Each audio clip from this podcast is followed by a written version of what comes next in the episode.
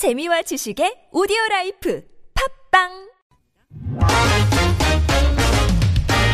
TBS의 창 투명한 창을 통해 TBS 프로그램을 바라보고 날카로운 창의 끝으로 분석하는 TBS 창. 오늘은 민주언론시민연합 조선희 팀장과 함께합니다. 안녕하세요. 네, 안녕하세요. 조선희입니다. 예, 요즘 그 언론에 이름이 많이 나오더라고요. 전 잘 모르겠지만 아, 예. 네, 저희가 바빴어요. 그 대선 보도 관련해서 지난 방송 때 말씀드린 적이 있는데 음. 대선 보도 저희가 모니터링을 하고 어, 지난 수요일에 예. 토론회를 열었거든요. 토론회 맞아. 토론회에서 발언하신 거 제가 네. 읽었어요. 그 이제 총평가하는 토론회 자리였는데 음. 좀 여전히 이제 문제 보도들이 많았다라는 걸 발표해서 아마 그걸 네. 보시지 않았을까 싶어요. 그렇군요. 언제쯤이면 문제 보도들이 없었다 이렇게 나올까요? 아, 근데 그날 토론회 시간이 한 2시간 반 정도 했는데도 이게 해결 방안이 좀처럼 잘 안 나오더라고요. 음. 네, 계속해서 반복되는 문제들이 다. 또 이번엔 포털이 굉장히 문제였다. 예. 어, 기성 언론이 정책 보도를 해도 음. 한 정책 보도를 한 10% 어, 정도 해도 포털에는 한 2% 정도까지밖에 안 올라가더라고요. 아. 네, 많이 본 뉴스 이런 언론은 쪽에는. 노력을 해도 상대적으로 부족하지만 노력을 해도 포털은 그걸 또 걸러서 네, 유통이 어. 잘안 된다 이런 문제가 좀 짚혔는데 음. 그걸 해결하기 위한 방안까지 못 나아가고 토론회 시간이 마무리가 됐어요. 그렇군요. 그래서 좀 네이버, 아쉬웠는데. 네이버 같은 경우에는 각자 그 판에서 자기들이 올릴 수 있는 기사들을 따로 편집을 할 수 있게 뭐 이런 제도도 네. 있긴 한데요. 그렇긴 한데도 그래도 이제 부족하고 음. 어, 아예 그 근본적인 시스템 음. 그러니까 어느 기사에 더 많이 어떤 가치를 부여할 것인가 예. 보면 조회수라든지 음. 어, 그런 것들이 포함되다 보니까 아무래도 클릭 장사를 유도하는 그 클릭을 많이 하게끔 하는 그런 기사들이 그 가치가 더 높게 평가되잖아요. 예. 그런 아주 근본적인 것부터 한번 돌아봐야 해결이 될것 음, 같아요. 단순히 그렇군요. 언론사한테 편집을 맡겨서만은 해결이 안 될 것 같더라고요. 여러 가지 뭐 고민들이 있는데 많이 본 뉴스가 강- 가장 좋은 뉴스는 아니니까 그쵸. 게 항상 이제 고민인데 그냥 폐지할까요 다? 언론사를 폐지하고 포털을 폐지하고 이러면 다 해결이 될까요? 그러니까 그 고민이에요. 그러면 또 자유 언론 자유 문제나 예. 또 그런 문제들이 생기다 보니까 고민이죠. 어렵습니다. 이게 네. 쉬운 세상에 쉬운 문제가 하나도 없는데 이 언론 문제도 굉장히 어려워요. 어렵기 때문에 너무 이게 일도 한 칼에 뭔가를 하려고 하면은 안 되고 조금 네. 더 많은 지혜를 모아야 될 것 같습니다. 자 오늘 얘기할 거는 대선이 아니고요. 예, 우리가 만나볼 프로그램. TBS의 역사 공강 스토리텔링 TV 프로그램 역사 스테이 흔적입니다. 매주 수요일 오전 9시에 방송되고요. 유튜브로는 화요일 밤 10시 30분에 공개됩니다. 자, 이 프로그램 혹시 보신 분들도 좀 있을 거예요. 그래서 어떤 특정한 공간이 있고 그 공간이 어떤 의미가 있는지를 이렇게 소개하는 프로그램이고요.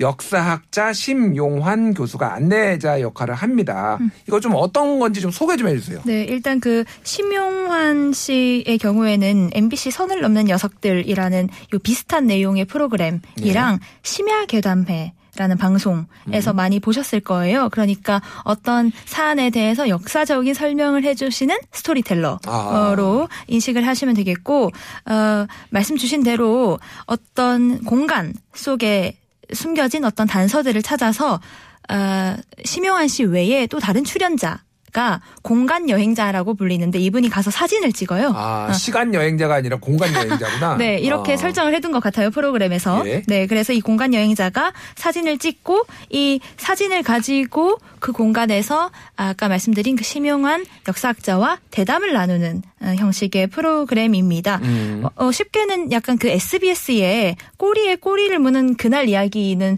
더 많은 분들이 한번 보셨을 것 같아요. 아, 꼬꼬무라고 네. 보통 줄여서 얘기하는. 네, 그 꼬꼬무 네. 그 방식이라고 좀 하면 쉽게 설명할 될 것 같고요. 네. 특정 공간에 대해서 사람들의 궁금증을 좀 유발하는 식으로 전개가 되는군요. 네, 그러니까. 대화를 나누면서 음. 그런데 이제 직접 찍은 사진이 있는 것 예. 어, 그리고 어떤 공간이 어, 되게 컨셉이 있다는 거 음. 그래서 뭔가 영화 About Time 같이 어, 뭔가 그 공간을 여행해 본다 사진을 가지고 예. 어, 그런 컨셉이 있어서 좀 conceptual한 요소도 있는 프로그램이라고 보시면 되겠습니다. 예, 먼저 역사 스테이 흔적 어떤 프로그램인지 만나보도록 하죠. 서울의 시정을 책임지는 시청이 자리 잡은 장소. 서울시 중구 을지로. 광복 후 일제식 명칭을 개정할 때 고구려 장군인 을지문덕 장군의 성에서 나와 지금의 이름을 갖게 되었습니다. 네, 안녕하세요. 아니 저 만나기 전에 벌써 사진을 이렇게 찍어 오셨다고. 아, 좀 사진을 찍고 싶은 욕구가 약간 생기는 그런 건물, 전 그런 느낌 받았거든요. 그래가지고 그죠. 몇장 좀 찍어봤어요, 제가. 네. 제가 여기 건물 앞에 딱 섰을 때 가장 눈에 들어온 건 이 현수막이었어요. 현수막. 서울 메이드 뮤지엄이라고 정면에 엄청 큰 현수막으로 이렇게 적혀 있더라고요. 그때 이제 까마고가 여 대한민국 까마고가 다 왔는가 어쩌는 거 몰라. 까마고 내가 한 발에 두 발도 아니고 막.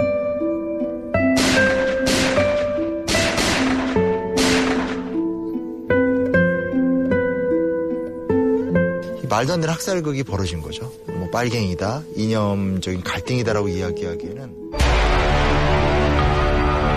한피가 오면 노라요 막쫙 깔리가 있고 이제 500몇 명이 된 게는 저 앞에 저까지 쫙 오면 이래 깔리가지고 그냥.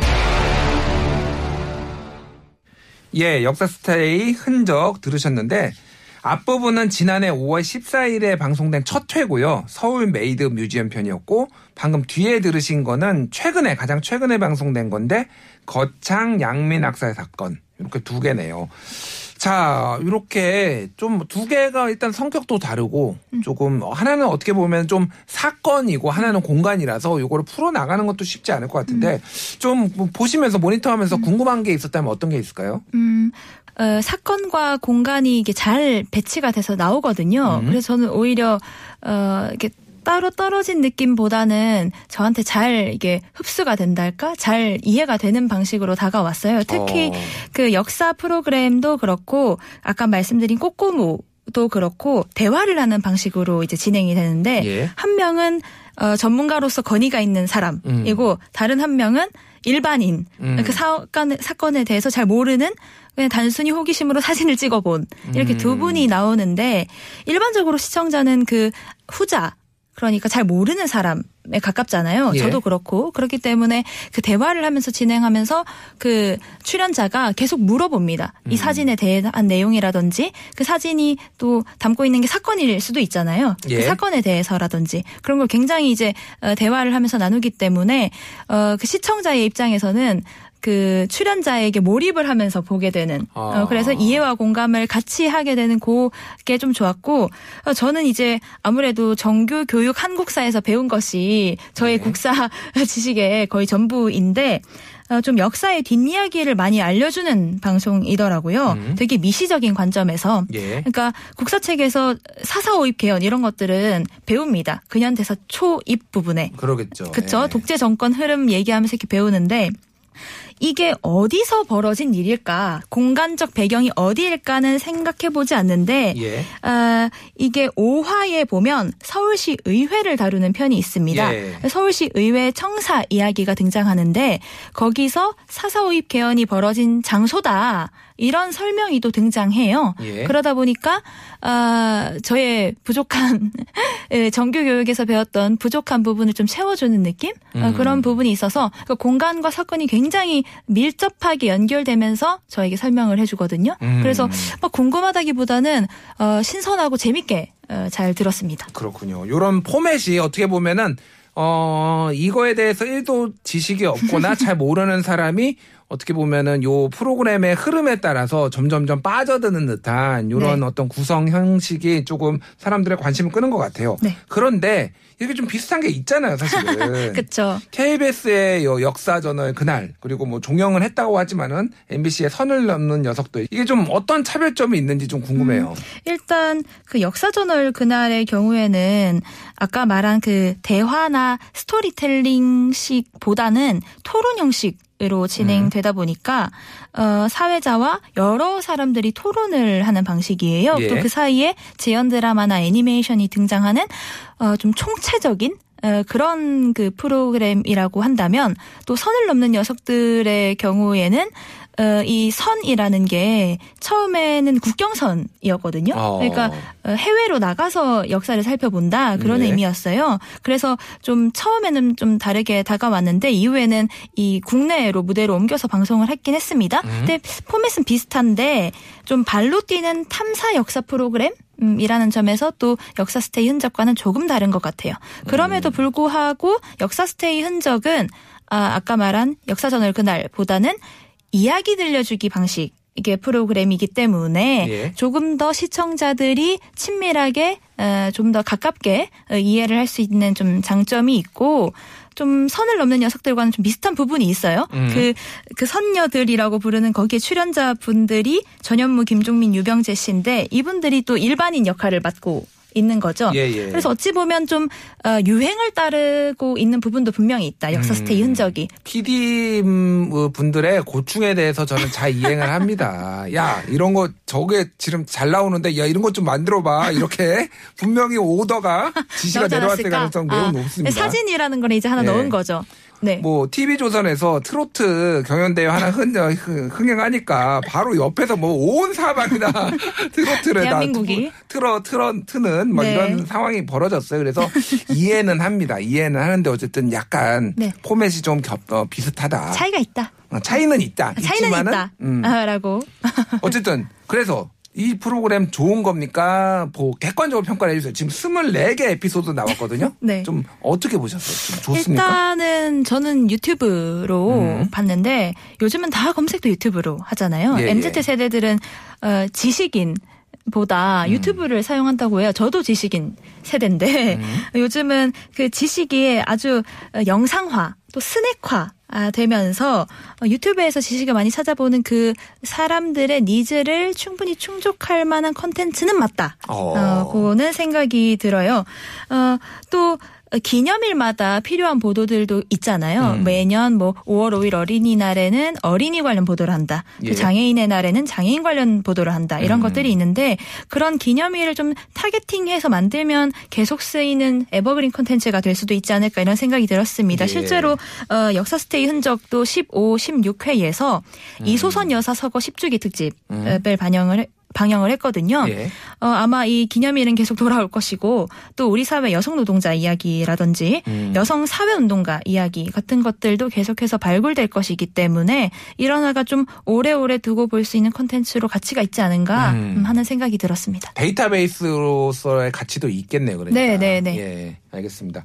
특별히 재미있게 본 거 이거 한번 봐봐라. 그러면 흥미가 생기면 또 더 볼 수도 있잖아요. 음, 네. 뭐 한 소개를 해주시면 어떤 게 있을까요? 일단은 3편 보시면 동두 천시에 있는 음. 그 턱걸이 마을 박물관에서 촬영한 편이 나옵니다. 이게 박물관이라고 하면 좀 어려운 느낌이 턱걸이 마을 박물관. 네, 저 처음 저도 처음 들었는데 그러니까 박물관이라고 해서 우리가 어렵게 받아들일 수 있지만 그 장소가 실제로 옛 미군 기지촌이었고 그 마을이 미군이 자주 드나들었던 바를 개조한 박물관. 에서 촬영한 화였습니다. 예. 그래서 이제 동두천 시에 있는 어떤 사건을 이제 다루는 화인데 윤금이 피살 사건이라고 해서 93년도에 일어난 사건을 다루는 어, 화였어요. 예. 어, 저의 경우에는 저도 MZ 세대고 아마 그 어, 미군의 어떤 범죄 사실을 다룬 사건이라고 하면 아마 효순이 미선이 사건을 음. 가장 많이 떠올릴 것이고 예. 뭐 그걸로 소파 협정이 좀 수정되었다 정도만 알고 있을 텐데 그 이전에 동두천시에서 윤, 윤금이 피살 사건이 있었고 이로 인해서 좀 미군이 일으키는 범죄 에 대해 음. 국민적 관심을 갖는 사건이 또 하나 있었다. 예. 이런 식으로 설명을 해주거든요. 또 아까 말씀드린 것처럼 그 공간을 말을 해줘요. 예. 어, 미군이 직접 드나들었던 장소이고 이 근처에서 그런 사건이 벌어졌고 음. 어, 그런 그 공간과 어떤 사건을 잘 어, 소개해주는 부분 에 있어서 어, 좀 흥미롭고 또 우리가 잘 몰랐던 부분. 네, 설명해 주는 게 좋아서 아마 이거 한번 보시면 그 뒤편도 좀 자연스럽게 보고 싶지 않으실까 하는 생각이 들었습니다. 알겠습니다. 좀 우려되는 부분 있다라고 하면 어떤 게 있을까요? 뭐 우려까지는 아니더라도 아까 말씀드린 다른 역사 프로그램들과 아무래도 비교가 되는데 어, 역사저널 그날의 경우에는 그 시즌 4가 진행 중이라고 하는데 이게 현대사와 세계사 편.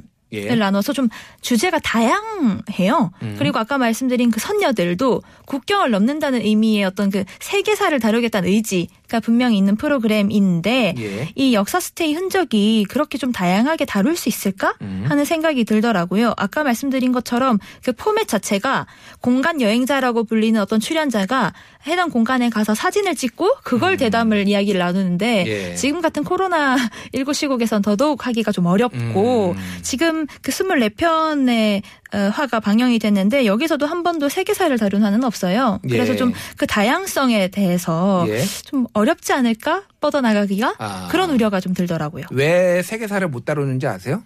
왜 못 다룰까요? 돈이 없어서. 돈이 큰일이네요. 없어서 못 다룹니다. TBS 진짜 네 이번에도 힘들어요. 그러니까 이거 어떡해요. 예, 많이 응원도 해주시고 예, 후원도 해주시고 좀 해주세요. 정말 힘든 조직입니다. 요즘 안팎으로 너무 힘들어요. 자, 네. 알겠습니다. 여, 이 검증 오류가 발생하면은 이게 또 많은 논란이 되고 다른 프로그램에서도 그런 일이 있었잖아요. 네. 여기에는 좀 괜찮나요 그런 건?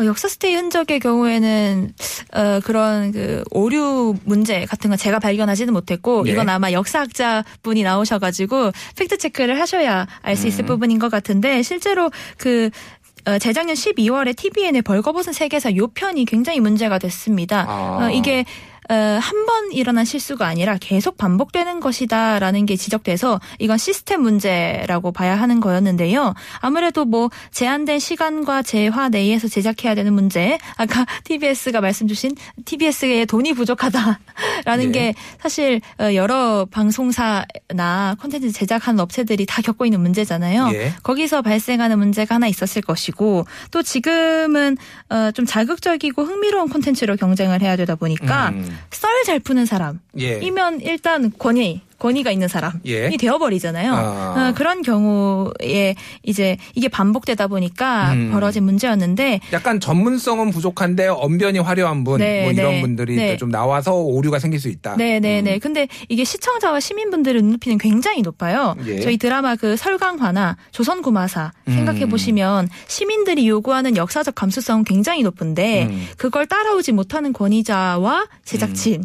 예. 문제가 이제 충돌했 다고 볼 수 있거든요. 알겠습니다. 예, 그런 부분들을 조금 감안을 해서 해야 될 것 같고요. 돈은 안 주면서 바깥에서 요구 사항이 많아서 참 힘들겠다, 우리 피디님. 자, 마지막으로 네. 역사 스테이 이런 것도 좀 해봤으면 좋겠다. 네. 이런 거 있으면 뭐 좀 조언 좀 해주시죠. 네네. 그 자꾸 다른 프로그램 얘기를 해서 죄송하지만 음. 선을 넘는 녀석- 녀석들이 한번 화제가 된 적이 있어요. 예. 그러니까 어, 초등학생들 한 100여 명 정도를 모아서 선을 넘는 아이들 특집을 했는데 여기서 이제 초등학생들이 자신의 역사관이라든지 역사 예. 지식을 이렇게 뽐내는 어, 프로그램 내용이었거든요.